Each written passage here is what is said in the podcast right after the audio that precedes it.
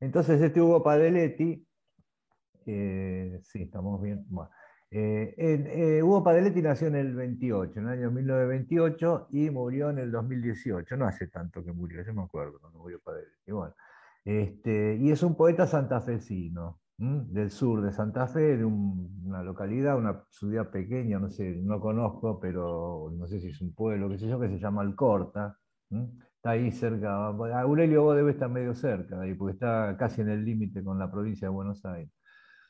Entonces, bueno, de ahí este, este, Hugo Padeletti, bueno, después este, él desarrolló más o menos su estudio en Rosario, eh, anduvo por, Santa, por la ciudad de Santa Fe también, y es parte de esta camada de poetas y escritores santafesinos que fue impresionante este, en la década del 60, sobre todo en la década del 60, y ahí, de ahí salen y andaban estos tipos todos juntos, ahí un poco holgazaneando por la Universidad de Rosario, por la Universidad del Litoral, andaban más que nada por los, por los bares de alrededor de la, de la facultad, de la universidad, como suele suceder, ¿viste? cosa, todos los tipos que por ahí se recibieron en la universidad hoy no los conocemos, pero todos estos que andaban ahí en, los, alrededores son todos este, de bastante nota, digamos. Así que bueno, este, esto no, no, estoy hablando contra el sistema educativo ni contra lo académico. Yo hablo así porque como yo no lo soy, este, aprovecho para vengarme un poco. Entonces, eh, y fue parte, bueno, estaban, podemos nombrar, a, sin ir más lejos, a Hugo Gola, Alfredo Beirabé, que era entrerriano, pero bueno, esto es más o menos la misma zona, este, Saer, nada menos, que andaba con todos estos tipos, este, y, ha hablado siempre muy bien de Padeletti, ¿no? Todo el mundo lo rescata.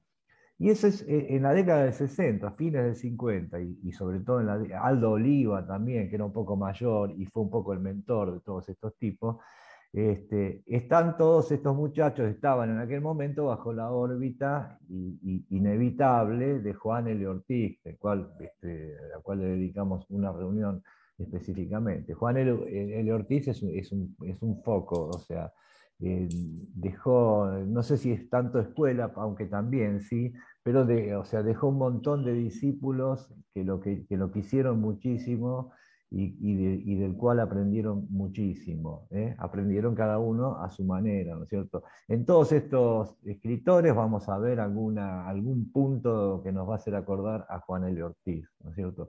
En general, eh, estos eran mucho más jóvenes, digamos, 15, 20 años más jóvenes, sí, por ahí más o menos y, o un poco más también algunos, ¿no? Este, eh, Juan L. Ortiz era el gran viejo, ¿no es cierto? Una especie de Ezra Pound este, de la región. Esto me encanta. El Ezra Pound de Gualeguay, podemos decir que nos gusta eh, decir así, siempre decimos eso, ¿no? Este, el, John Lennon de Chacharramendi y todas esas cosas. Bueno, este, pero bueno, Juan L. Ortiz era un tipo, digo Ezra Pound no casualmente tampoco, porque Pound fue otro, otro tipo que nucleó a muchísima gente a su alrededor y, de cuyo influjo salieron poetas este, incluso más, más importantes que, que es mismo. Pues Juan L. Ortiz pasa un poco esto. Todos, estos, y ahora lo vamos a ver leyendo un par de textos de, de, Padeletti, son en general más minimalistas, o sea, otra generación, ¿no es cierto?, otras informaciones, pero en todos hay un rayo, yo creo, este, de Juan L. Ortiz. Eh, y este grupo, decía yo, de poetas, digamos, por llamarlo de alguna manera, no sé cómo llamarlo, qué sé yo, del litoral, algunos eran santafesinos, otros eran este, entrerrianos, algún correntino, algún cordobés también que andaba por ahí, este, formaron un, núcleo muy importante para lo, que fue, para lo que es la literatura argentina en la década del 60. Yo, eh, eh, sin ninguna duda, digo que están a nivel de aquellos viejos eh, cenáculos de la década del 20, qué sé yo, Boedo y Florida, ¿no? y, ese tipo de cosas.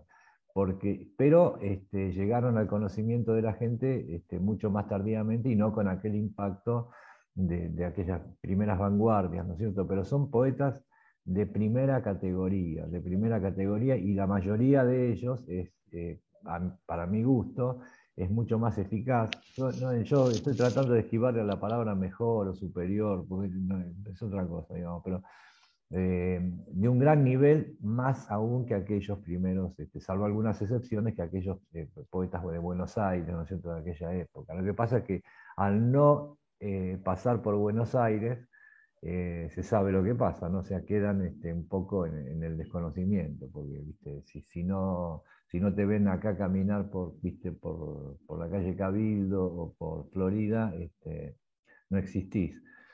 O empezás a existir después, ¿no? Sobre todo porque te moriste. Eh, pero bueno, entonces estos tipos más o menos eh, eh, en general esquivaron este, este, este, foco de acá de Buenos Aires y se mantuvieron en, su lugar natal. No es el caso específicamente de Padeletti que se vino a vivir a Buenos Aires, pero ya bastante tardíamente y murió acá en Buenos Aires. ¿no? Padeletti no solamente era, fue un gran poeta, sino que también este, era pintor, se dedicó a la plástica. Si ustedes buscan por ahí... Este, yo ahora, porque no la quería hacer muy larga, si no podíamos haber compartido una pantalla con algunas, algunas obras de, de Padeletti, era muy buen pintor también, este, bastante reconocido, ¿eh? Eh, tipo raro en la pintura, raro como también en sus textos. ¿no es Raro quiero decir, este, no era estrictamente figurativo este, y sus textos tampoco son estrictamente, digamos, realistas ni nada que se le parezca. ¿no? Pero más o menos este, su pintura podría llegar a ser un equivalente de su, de su poesía. Él fue poeta, no, escribió prácticamente, no, no escribió narrativa. ¿eh? Y este, Padeletti, que era, era un, desconocido en la década del 80, vuelvo a la década del 80 y vamos otra vez a hablar del diario de poesía. Eh, estamos condenados a hablar del diario de poesía, pero es así. O sea, yo personalmente, y yo, cuando digo yo, te quiero decir tantísima gente de mi edad en aquel momento, yo descubrí a Padeletti en el diario de poesía. Empecé a leer unos poemas, ni me fijé de quién era y no sé, me pareció que era un chino, que era, qué sé yo, una cosa así, y era este Padeletti. ¿no? Y ahí yo lo empecé a conocer este, y, es, y, descubrí la verdad que un poeta extraordinario. El diario de poesía fue una, es, una caja de tesoros. Está la colección completa del diario de poesía subida a, un, sitio, a un sitio que se llama AIRA, ¿no? A-H-I-R-A, y Sergio lo, conoce, eh, que es un, proyecto que, en el que se están digitalizando todas las revistas eh, literarias este, que fueron apareciendo en el país. Y hay cantidad de cosas ahí, de tesoros que ustedes pueden encontrar. Y el diario de poesía está completo ahí. Yo tenía acá algunos ejemplares, bueno, bueno, es el caso. Entonces, y la poética, ya dijimos, de Padeletti fue, este, siempre hay un punto de la naturaleza. Esto le viene directamente de Juan L. Ortiz, aunque no solo de él. Desde ya de arranque, digamos, desde Juan L. Ortiz habíamos dicho que Juan L. Ortiz tiene una fuerte influencia de la poesía oriental, de la poesía china, de la poesía japonesa. ¿eh? Había cierto regusto así místico oriental en muchas de las observaciones de esa inmediatez con la naturaleza que tenía Juan L. Ortiz. Los, textos de Juan L. Ortiz son enormemente extensos, pero podemos decir que también si uno le pone voluntad, uno puede encontrar como si fuera una colección de haikus, hay insertos, o, no de haikus en cuanto a la forma métrica ni nada, sino del espíritu ese del aguare, ¿no? del asombro este, ante, ante, el insurgimiento de lo, fenomenológico, de, la naturaleza y demás. Y estos tipos en ese contexto con semejantes ríos que hay por ahí y, la vegetación y el calor ese impresionante, este, tienen una fuerte impronta natural, es decir, no son en general poetas urbanos, ¿eh? es otro polo completamente distinto a, lo que se desarrolló acá en Buenos Aires. Este, y yo creo que son bastante desconocidos todavía. ¿eh? Digamos, para el gran público de la poesía. Ya saben, cuando yo digo gran público de la poesía, estoy hablando de 1.500 personas este, en todo el país, algunas más por ahí, no sé, o menos, no sé, no importa. Es gran público en cuanto a su actitud lectora, eso sí, es decir, nosotros pertenecemos a esa, esa selecta minoría, digamos. Y no sé si ustedes lo conocían a Padeletti, o habían leído algo, ¿no? Bueno, mira, por eso, y sin embargo, Anabel es un tipo este, que podemos equiparar a cualquier poeta de, cualquier país. ¿eh? Entonces vamos a leer brevemente, bueno, decía, impronta de la naturaleza. Ahora, en, Padeletti tenemos naturaleza más este, cultura, en el sentido de que Padeletti también fue un gran lector de los clásicos, sobre todo españoles, ¿no es cierto?, del siglo de oro y, antes un poquito de Garcilaso y demás, y eso va a aparecer, pero siempre en un contexto de, no de confrontación, sino de complemento con lo que son sus vivencias más inmediatas, que están todas remitidas a la naturaleza, ¿eh? y como casi todos estos poetas del litoral.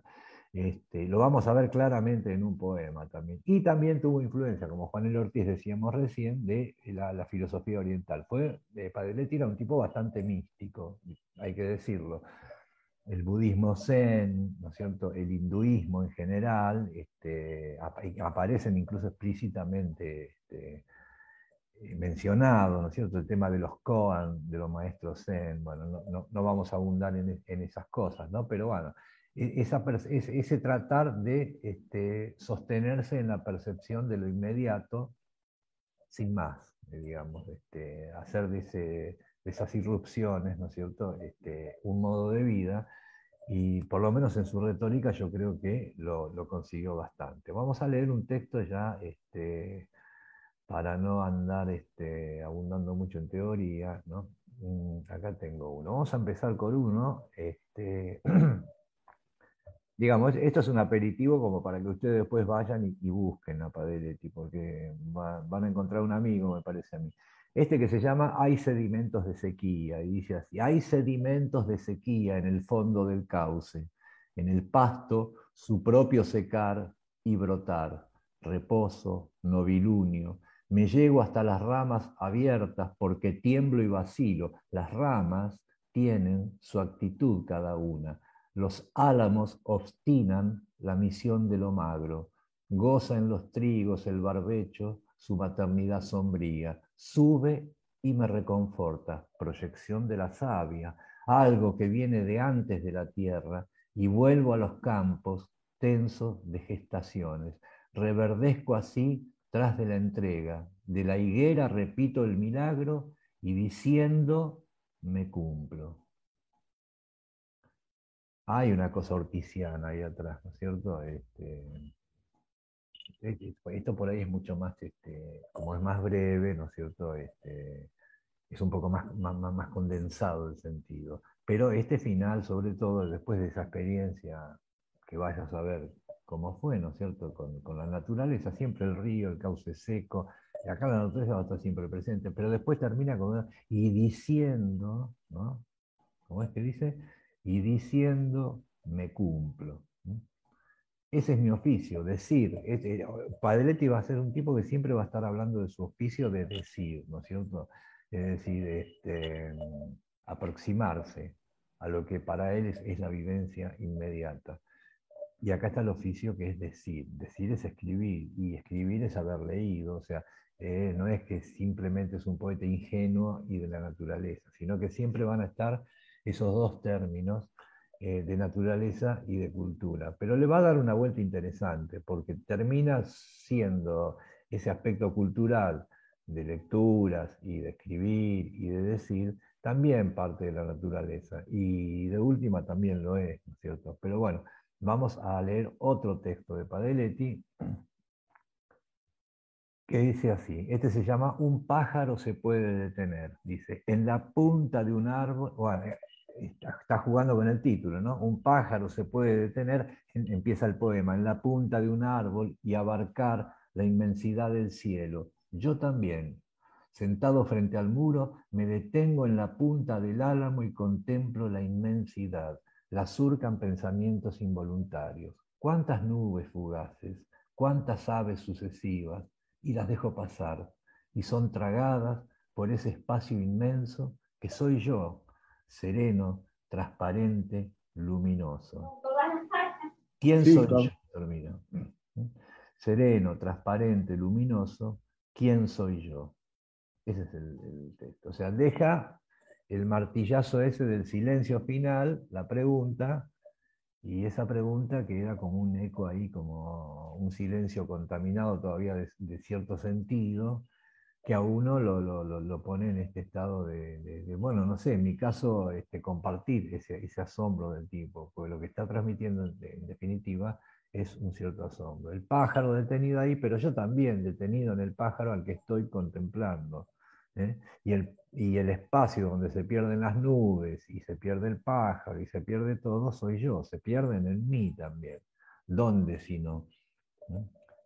Porque si no estuviera yo, este, si no tuviera esta instancia este, que está dando cuenta de eso, este, nada de eso sucedería.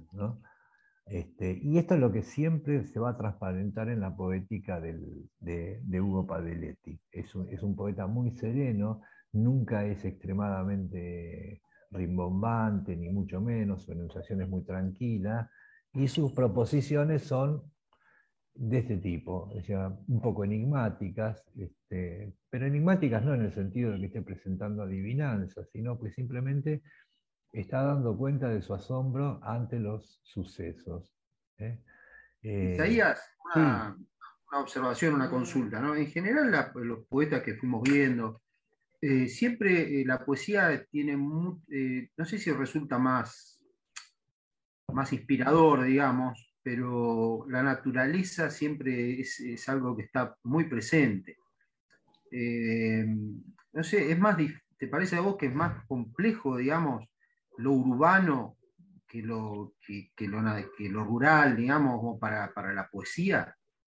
Hay buenos poetas de, lo urbano, descartando a Borges, ¿no? Las poesías sobre Buenos Aires, etc.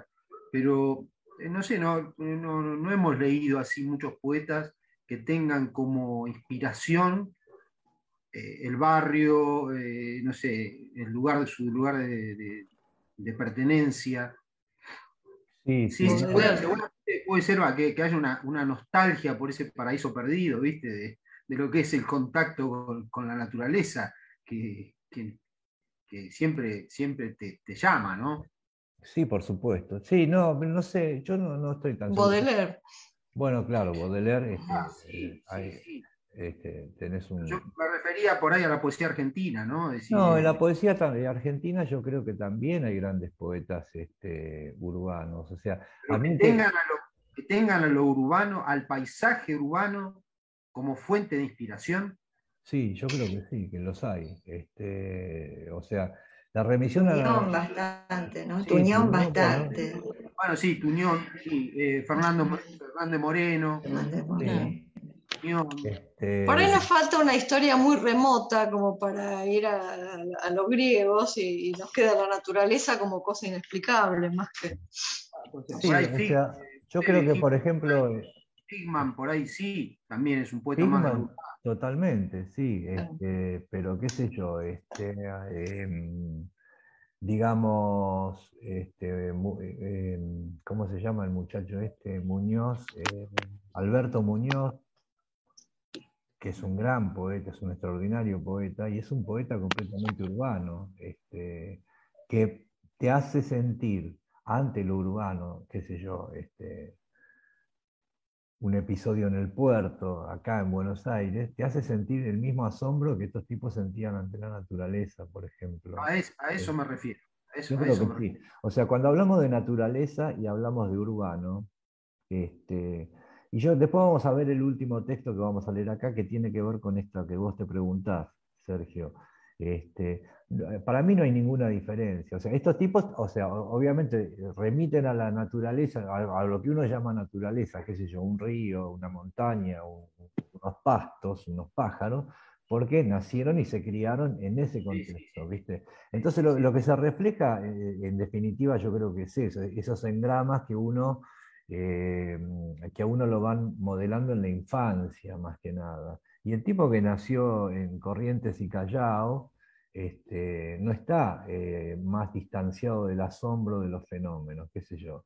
Eh, vos vas caminando por la calle y pasa una vieja con un perro y es un insurgimiento de la naturaleza que te puede producir, este, para mí, el mismo asombro, ¿viste? Hay tantos y tantos poetas urbanos. Me dejas medio descolocado para darte ejemplos en este momento, ¿viste? No, no, no, está bien. Yo te pregunto la cabeza... no, no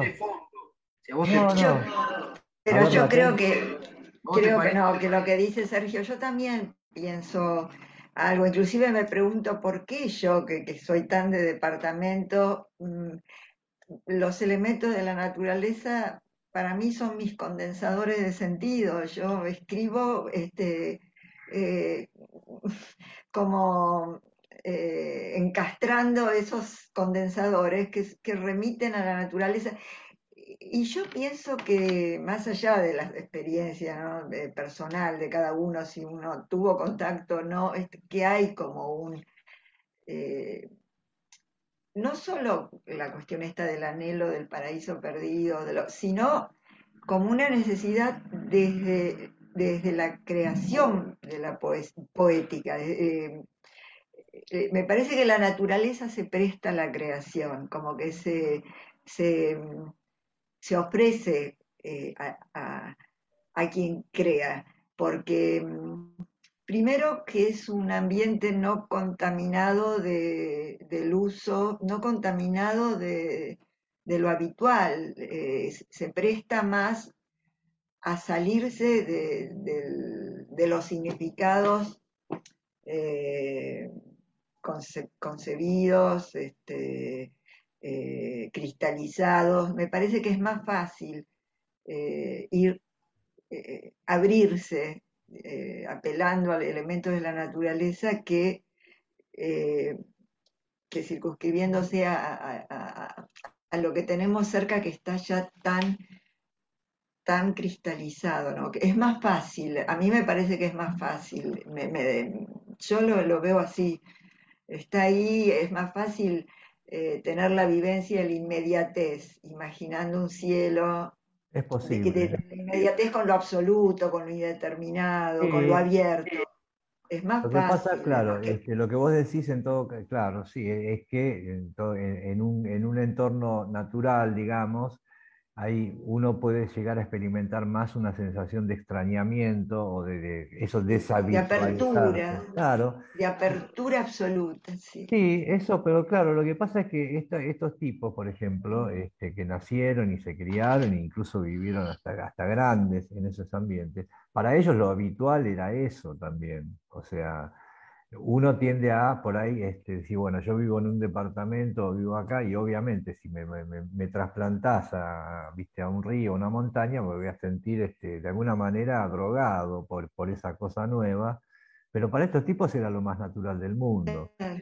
O sea, yo creo que está bien, o sea, pero por ahí lo que, no, lo que vos decís también es cierto. De última también la naturaleza es preexistente a todo, ¿viste? Entonces, en ese sentido, hay más como, como una sensación de origen, tal vez, en, esas vivencias, ¿no? Y disparos que uno ni siquiera maneja racionalmente, que se producirían en contacto con algún olor de, algún yuyal, o que, qué sé yo, o el paso de un pájaro que no sabes qué es.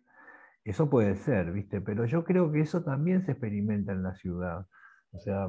Eh, no, digo que no. Digo que yo personalmente, que no soy para nada un especialista o que, no ha leído tanto de poesía, me llama, me, llama, me llama la atención eso. Por eso yo te decía en una de las charlas que eh, por ahí la poesía de la ciudad estaba también muy ligada al tango, porque vos tomás el tango sur, el tango yuyo verde, son tangos que hablan de, o inclusive las letras de rock, que hablan, eh, son eh, poesías más urbanas. Sí, sí, totalmente, de acuerdo, claro. Este, y bueno. Que vos encuentres, eh, digamos, sí, tenés, viste, no sé, vamos a poner un ejemplo, León Gieco que te habla de los caballos blancos y todo ah, eso. Pero en general es, un tipo de, texto que habla más de lo urbano. Sí, sí, totalmente, pero. Este... letras de tango son alta poesía, ¿no? Porque el otro día yo estaba, este, por ejemplo, sin ir más lejos, este, y un poeta actual, ¿no? Estaba, yo creo que lo posteé después ahí, un, poema de, Lewin, de Gerardo Lewin, viste que a lo mejor ustedes lo conocen, ¿no es cierto? Bueno, este, Lewin es un poeta urbano, o sea, y sin embargo tiene unos textos excelentes este, que, que, te transmiten toda una sensación de sacudimiento y de asombro, incluso ironizando sobre lo que está diciendo, ¿no? Y remarcando ciertos aspectos ridículos de algunas actitudes urbanas, ¿no es cierto? Y entonces saca, corre el eje, seguimos en lo urbano, pero visto de otra manera, ¿viste? Con otra aproximación. O sea, para mí no, no, no, no es una cosa... Lo que, lo que pasa, lo que hay también es que, este, la, digamos, la apelación a la naturaleza tiene una carga este, más antigua y entonces está mucho más cargada de prestigio también, digamos, literario. ¿eh? Eh, uno puede remontarse, qué sé yo, a los griegos, a la bucólica griega o a lo que fuera, o, a los romanos incluso. Y bueno, este, obviamente no estaban estas, estas megalópolis donde vivimos hoy, ni estaban los departamentitos donde vivimos hoy, ni nada de eso. Entonces eso este, culturalmente está más... Este, esto, empieza, eh, o sea, esto cambió radicalmente a partir de Baudelaire y un poco antes de Baudelaire también. Baudelaire tomó una antorcha también, ¿no? Pero digamos, Baudelaire puso en primer plano a la ciudad justamente como el tema de la poesía, que hasta ese momento no lo era, o sea, o, hasta un rato antes no lo era, ¿no? Este, y entonces pone, eh, le da a lo, a lo urbano un realce que antes también, o sea, que se le daba la naturaleza antes, ¿viste? Por eso fue tan, este, tan incómodo la aparición de Baudelaire que le prohibieron la mitad de los textos del libro, no importa, pero tiene que ver con eso. Pero no, yo no veo ni, ninguna, eh, que nada sea especialmente más poético en la naturaleza que en lo urbano, eso, eso es así. Bueno, entonces, y bueno, decíamos que este tipo tiene esta, también esta cuestión medio mística. De hecho, acá les voy a mostrar algo a ver si lo puedo enfocar, que tengo acá, es este libro, ¿eh? que se llama El Andariego, de Padeletti, que es eh, una especie de recopilación medio amañada de poemas que van del 44 al 80. ¿eh? Fíjense qué maravilla. Es un ladrillo, es un ladrillo que tengo acá y que yo no lo cambio por nada del mundo. Pero escucho ofertas, igual, este, soy una persona abierta. Eh, no hay problema, podemos llegar a algún arreglo. Entonces, bueno, y se llama el andariego, justamente. El andariego es, una, es uno de los hexagramas del, del I Ching, ¿no es cierto? Y él andaba con esa cosa, que tiraba el I Ching, ¿no es cierto? Incluso tiene, tiene muchas, muchas referencias al tarot, es decir, a ese, otro lado, ¿no es cierto?, del conocimiento, este, o esos otros métodos de conocimiento, en definitiva este, son tan verdaderos y tan falsos como la ciencia o como, como uno quiera llamarlo, ¿no? porque en realidad no sabemos nada de nada, ¿no? cada uno explica el chiste a su manera. Este, él iba por ese lado porque le, o sea, le, le venía cómodo, era un tipo de un temperamento muy apacible, ¿no es cierto? Y un tipo muy, muy, reflexivo, ¿no? y se fue poniendo así cada vez más conforme avanzaba los años. Vamos a leer otro texto. ¿eh? Yo seleccioné 4 o 5. Este, este se llama Volver al movimiento. hacía este juego también, ¿no? que esta es otra de las maneras de titular los poemas. ¿no? El poema es el, título es el primer verso y el poema después arranca en continuidad con ese primer verso que era el título. ¿eh? Digo porque le estoy dando ideas para, para ustedes. ¿no? Volver al movimiento de siempre sobrealzado, a ver que tengo una cuestión acá, eh, a ver, volver al movimiento de siempre, sobrealzado por pautas leves, digitar una gota en la espina, un desbordar en la mata que crece, florecer es gracia de los dioses, cómo ser es corola, eso en un sentido admirativo, cómo ser es corola, o cuánto ser es corola, ¿no? lanzado de ola en ola por la pronta marea, saber es no saber, en la aureola que se orea, así termina, ¿no?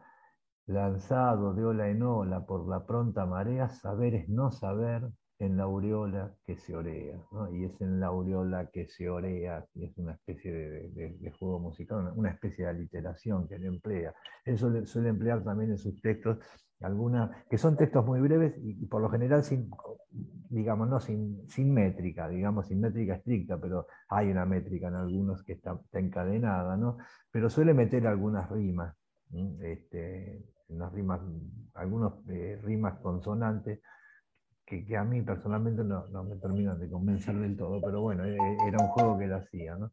Este, entonces, eh, saber es no saber. Ese saber es no saber, uno lo puede poner como epígrafe para empezar a analizar este, la, poesía de, de Padeletti. ¿no?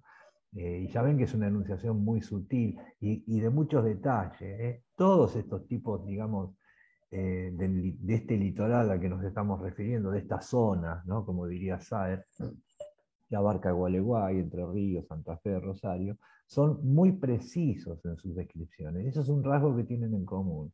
Saer ni hablar, pues Saer se va ya, este, es el campeón del mundo del detalle, detalle, detalle, detalle.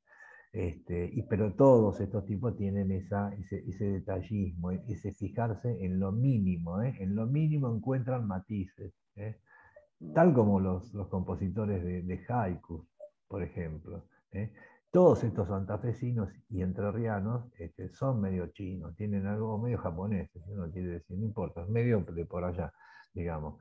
Este, es como que ven las cosas este, con una lente especial, ¿no es cierto? Con especial atención al detalle que puede ser intrascendente y banal, pero que ellos convierten en significativo, ¿no? y, hacen jugar para lo que sería el sentido general del texto, que yo no sé cuál es, pero no importa. ¿eh? Se supone que todo texto tiene un sentido. ¿no?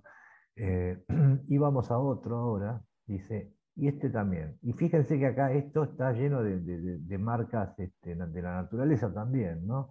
Este, mm, ah, para que no lo. Acá está. Bueno, dice. Calca la mente el largo bordoneo. Ese es el título y ahora va a jugar. Viene, el poema sigue. Calca la mente el largo bordoneo del abejorro, el fuste cenital de la palmera, las facetas del cuarzo, el sabor de la lumbre, la textura de la madera, calca el fluir de la fuente, el brillo de la perla, la furia quebrada del rayo, el pleno volumen del huevo, calca el pulso en la vena, el dolor en el hueso, la ola de fuego en el pecho, calca la ojeada en el rostro, la idea en el verbo, la sospecha en el ojo, calca el silencio en su punto, el tiempo en su punta, el espacio en su antro de frío, calca su pura existencia, su insípido, sordo, ciego, inodoro, intáctil, lúcido y puro vacío. Eso es lo que calca la mente. Este, otra, vez el tema del Zen, ¿no? Otra vez, ahí también claramente, ¿viste? Todos esos adjetivos hacia aplicados al vacío que que por definición es lo que no se puede adjetivar. Y sin embargo, el esfuerzo del palabrista, el esfuerzo de este, de este oficiante de palabras, digamos, no, o sea, no, no, no, o sea, ¿cómo, haces para, para, resaltar el vacío? Eh? De última, este texto se podría tener una sola palabra que fuera vacío, porque lo, último, lo único que dice es eso, ¿no? Y sin embargo, todos esos, esos fenómenos alrededor de lo que básicamente o no se sabe qué es, o no está en ninguna parte, o no es nada, ¿no? Entonces, este, y está acá, como decía... O lo es, todo, Isaías, o lo es todo. O lo es todo, pero viste, en esto, en esta... en la taza lo es todo, no la taza, sino el vacío que, está ahí en la taza. Exactamente, o, como decía... Lo que importa es el vacío como decía el Tao Te Ching, viste que lo que, lo, que le da sentido a, una rueda es, el eje eh, hacia el cual convergen los rayos. Que que, eh, bueno, o, donde, alrededor del cual se produce el movimiento, ¿no? Pero bueno, es esto, este, ahí está, ahí está la, digamos, yo no sé si llamarlo influencia, ¿viste? Porque ¿cómo te influye un, budista zen? Este, estas son cosas que, en todo caso, eh, están en, la percepción de este personaje, en este caso de Padeletti y de otros también, ¿no? Y después, en, todo caso, esas remisiones a cierta fraseología de los budistas o de los taoístas te ayudan, en todo caso, a redondear eso, pero que vos ya sentías, ¿viste? A mí me parece que nadie, eh, ya que quedan dos minutos, ya que estamos hablando ¿no? de, enseñanzas o de influencia, digo, nadie puede enseñarle nada a nadie. Eh, eh, para mí esa es la realidad. Este, en todo caso, tal vez pueda influir, pero no enseñar, ¿viste? porque nadie puede aprender nada que ya no sepa. Este, no estoy hablando de sumar 2 más 2 ni de, ni, hacer ecuaciones, estoy hablando de estas cosas, ¿no? Este, cómo uno expresa eh, su relación con las cosas o, con los fenómenos. Eso no te lo puede enseñar nadie, o sea, está, está en vos ya tu manera de presentarte en el mundo y tu manera de dar cuenta en el mundo. Después por ahí sí, encontrás cierta fraseología que te sirve utilitariamente, en todo caso, para expresar esas cosas. Pero este, nunca tampoco, o sea, no es que te convertiste al budismo, este, o, ya lo eras, entonces, viste, decir que te convertiste, o por ahí fuiste budista toda tu vida y nunca te enteraste, porque no te llegó este, el libro de Suzuki, viste, podría, podría suceder eso. La desgracia es que a algunos les llegó, les llegó el libro de Suzuki y que leyeron ser budistas, cuando eran otra cosa, pero bueno, ese es otro tema, no importa. Este, pero este, nunca está tampoco este, esto planteado. Eh, queda un minuto, cerramos y abrimos una cortita más y terminamos.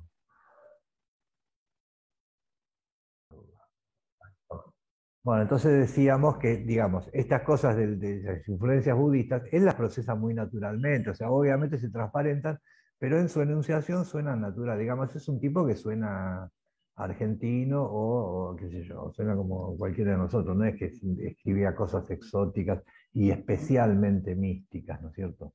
Bien, entonces ahora vamos a ir con, el texto final, ¿eh? con esto vamos a terminar, se las dejo picando para que ustedes, este, si les pareció bien, busquen más cosas ¿eh? para el, ¿eh? o me quieren comprar el libro, yo ya saben. Bueno, entonces este, este poema se llama ya no voy a ocuparme, y es el mismo juego. El título es el primer verso del poema, ¿no? Y arranca así, ya no voy a ocuparme es el título de la flor del ciruelo, de la lluvia que cae en el jardín, de las hojas de jade que palpitan en el agua de jade. Me quedo con la impávida aventura de la taza de té, con la fresca humedad de la camelia dibujada. Ayer es un ciruelo lancinante, una lluvia que cala el corazón, un deslumbramiento de jade que fluye irreparable por el río de jade. Me vuelvo hacia las formas impasibles de las flores antiguas del papel, del amor temperado del laúd, de la rama de incienso de los clásicos. Fíjense qué texto excelente este, que no solamente no solamente está diciendo cosas, este, está como resumiendo todo esto que dijimos, pero está, es lindo además, está bueno, está muy bien escrito, suena muy bien, ¿no es cierto? Este, lo vamos a leer ahora otra vez este, y, vamos a ver alguna especie de jueguito que hay acá. Entonces vamos de a poco, a ver, entonces dice, ya está, aparte es un tema que dice, ya no voy a ocuparme, es alguien que está de vuelta, evidentemente, ¿no es cierto? Eh, aquel, aquello de que el viejo poeta es un vagabundo, ¿no es cierto? Entonces ya eh, sus, cuidados y sus obligaciones ya no son tantas, ¿no es cierto? Hay cosas de las que ya no me voy a ocupar. Eh, pero está jugando igual con algo. Vamos a ver acá. Dice, ya no voy a ocuparme de la flor del ciruelo, de la lluvia que cae en el jardín, de las hojas de jade que palpitan en el agua de jade. Me quedo con la impávida aventura de la taza de té, con la fresca humedad de la camelia dibujada. Es decir, está diciendo, ya no voy a ocuparme de la naturaleza, este, ahora me voy a ocupar de lo artificial, ¿no? La taza de té y la camelia, la camelia dibujada. Es decir, lo cotidiano, la camelia, la camelia dibujada puedo pensar yo que es el arte en general, puesto que él era pintor, supongo yo que el dibujo de la camelia sería de y la naturaleza que siga su curso, ¿no? Eh, llegado a cierta edad o llegado a cierto grado de, experiencia, este, ¿para qué me voy a ocupar de cosas que, que, igualmente suceden, este, igualmente transcurren eh, sin mi interferencia? Y sobre todo transcurrirían mejor sin mi interferencia. Entonces ya eso no va a ser mi preocupación. Eso está diciendo él, ¿no? Sigo. Ayer, lo que fuera, ayer, es un ciruelo lancinante. Ayer estaba la, percepción carnal este, que todavía nos agobiaba, ¿no? Una lluvia que cala el corazón, un deslumbramiento de jade que fluye irreparable por el río de jade. Y ahora entonces, ¿qué? Me vuelvo hacia las formas impasibles de las flores antiguas del papel, del amor temperado del laúd, a la rama de incienso de los clásicos. O sea, me quedo acá este, leyendo a Góngora, leyendo a Quevedo, leyendo a, a Sófocles y demás. Es decir, la naturaleza ya está, allá afuera, que siga su curso, y yo me vuelvo a esto. Ahora, esto también se puede tener un sentido inverso. Yo creo que él acá invierte para seguir resaltando la naturaleza. O sea, todo esto lo que, de lo que él ya se, desliga, digamos, sigue operando. Este, entonces ahora este, la realidad está exacerbada. Ahora yo me voy a concentrar en esto que empezamos hablando de esto, en esto artificial, este, en esto que no es naturaleza, ¿no? pero que está sustentado absolutamente en toda mi experiencia de la naturaleza. ¿Por qué ya me voy a ocuparme? Bueno, porque ya me ocupé siempre de esto y, aunque yo diga que no voy a ocuparme, algo en mí todavía se sigue ocupando porque sigo perteneciendo a esto. Me parece que esta especie de renuncia, mm, que no, no es tanto, es, es, una falsa renuncia en realidad, ¿viste? Ahora vamos a la tranquilidad de la taza de té, de la, de la flor dibujada y de leer a los clásicos, ¿no es cierto? Y fíjense cómo, se, cómo menciona a los clásicos, ¿no? A la rama de incienso de los clásicos. Ahí tenés otra, otro puntito oriental también, ¿no? La rama de incienso de los clásicos. Pero, o sea, los clásicos como rama de incienso, no como ya este, el afán de buscar conocimiento o tener más cultura es una rama de incienso más, como este, fue la naturaleza también, ¿no? ¿Qué les parece? Claro, sí, sigue siendo una imagen de la naturaleza. A mí me da la sensación de que se sigue ocupando de lo mismo, pero con otra actitud, con más, más atemperado, con más templanza. Este, Exactamente. es lo mismo, pero en otro momento de la vida, ¿no? Y desde otra, desde otra posición. Exactamente. Pero es la misma camelia. Es la misma, camelia. Es la misma camelia, exactamente. Además es, un poco como decir, bueno, que aquello de lo que yo me ocupé se ocupe, se ocupe ahora de mí, ¿viste? Yo también soy este soy el agua de jade y soy eso que estaba ahí afuera, ¿no es cierto? Este, esa interfusión de los dos mundos, digamos, ¿no? le decimos los dos mundos porque somos, estamos formateados binariamente, ¿viste? Esto a mí se me ocurre que no, en el fondo no hay ninguna diferencia. Y aparte no nos queda otra porque tenemos ese instrumental para procesar estas cosas que nos hacen dividir en, naturaleza, en mundo, viste, como decía, bueno, no vamos a nombrar a ningún filósofo porque, no sabemos tampoco nada de filosofía. Pero bueno, ¿qué les pareció, Padre Leti? ¿Les gustó? Bien. Yo algo sí, debo confesar con vergüenza que soy profesor de filosofía. Bueno, no, no, con vergüenza no. Ah. Escúchame, Sergio, escúchame, te voy a dar un consejo. Esto te va a servir para, para temas judiciales también. Si vas a confesar, eh, nunca lo hagas con vergüenza, ¿eh? dale con convencimiento, porque si no, este, estás mal predisponiendo al juez. Así que, bueno, gente, bueno. Esto fue todo. Este, y bueno, me encantó compartir a Padeletti conmigo, sobre todo si no lo conocían, me alegro porque es una gran oportunidad que van a tener y los envidio un poco porque me encantaría a mí conocerlo ahora, como me pasó hace 30 años. Así que bueno. Gracias. Buen domingo. Bueno, igualmente, nos vemos. Chao. Nos vemos. Gracias, eh. Chao, chao. Gracias a todos.